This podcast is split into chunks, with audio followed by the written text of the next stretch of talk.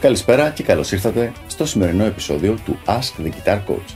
Η σημερινή ερώτηση έρχεται από το φίλο μας τον Γιώργο από το YouTube, ο οποίος ρωτάει: Γιάννη, τι ακριβώς χρειάζεται να κάνω για να μάθω μουσική θεωρία; Όλοι λένε ότι είναι σημαντικό, αλλά δεν ξέρω τι να κάνω.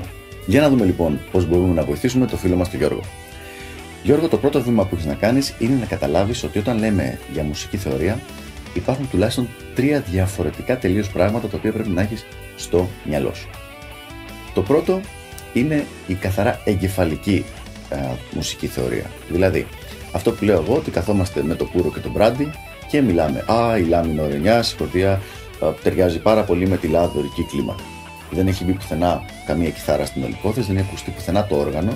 Δηλαδή το ίδιο πράγμα θα έλεγες αν έπαιζες σαξόφωνο, αν έπαιζες κιθάρα ή αν έπαιζες πιάνο. Η βελτίωση λοιπόν σε αυτό το είδος της θεωρίας είναι αρκετά εύκολη γιατί χρειάζεται απλά διάβασμα. Δηλαδή όλο το θέμα γίνεται στο μυαλό απλά διαβάζεις και απομνημονεύει κάποιες πληροφορίες. Ότι για τη λάμη ώρα 13 ας πούμε σκορδία, η καλύτερη κλίμακα, η πιο εύυχη είναι η λα δωρική, η οποία είναι το δεύτερο mode της sol φυσικής μινόρα. Όλα αυτά λοιπόν δεν έχουμε πιάσει κιθάρα πουθενά, το επαναλαμβάνω γιατί αλλάζει σε σχέση με το επόμενο κομμάτι της θεωρίας. Δεν έχουμε μιλήσει για το ποιες νότες είναι μέσα σε αυτή την εξίσωση. Ξέρεις απλά αυτή την πληροφορία. Λα μινόρ 7, λα μινόρ 9, λα μινόρ 13 ταιριάζει με τη δωρική κλίμα. Πάμε τώρα στο δεύτερο μέρος της θεωρίας. Το δεύτερο μέρος της θεωρίας είναι η θεωρία ταστιέρα, δηλαδή το fingerboard knowledge. Εδώ τα πράγματα αλλάζουν λίγο. Εδώ σημαίνει το να ξέρεις το κάθε μελλοντικό, παύλα θεωρητικό υλικό να το ξέρεις πάνω στην κιθάρα. Δηλαδή, να ξέρεις το σχήμα για παράδειγμα της λα μινόρε 7 συγχωρδία είναι αυτό εδώ. Να ξέρεις ότι το σχήμα της B13, B13 είναι αυτό.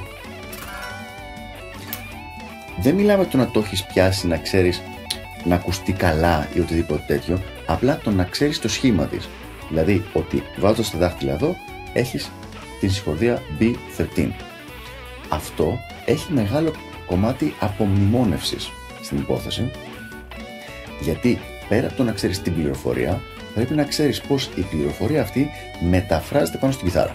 Είναι μια πολύ σημαντική διαφορά αλλά πάλι είναι θέμα μουσικής θεωρίας αυτό.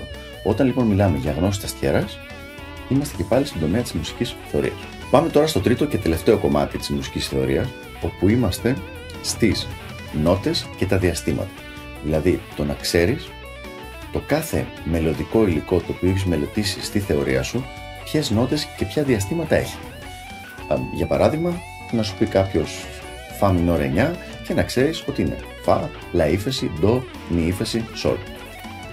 Η ταχύτητα με την οποία το είπα τώρα είναι λίγο παραπάνω από αυτό που είναι απαραίτητο, αλλά σίγουρα δεν θα πρέπει να σου πάρει πάνω από 3-4 δευτερόλεπτα. Γιατί αλλιώς, αν σου παίρνει παραπάνω, δεν θα σου είναι χρήσιμη η θεωρία και γίνεται μόνο κάτι το οποίο μπορείς, για το οποίο μπορείς να συζητάς και όχι κάτι το οποίο πρέπει να χρησιμοποιήσεις.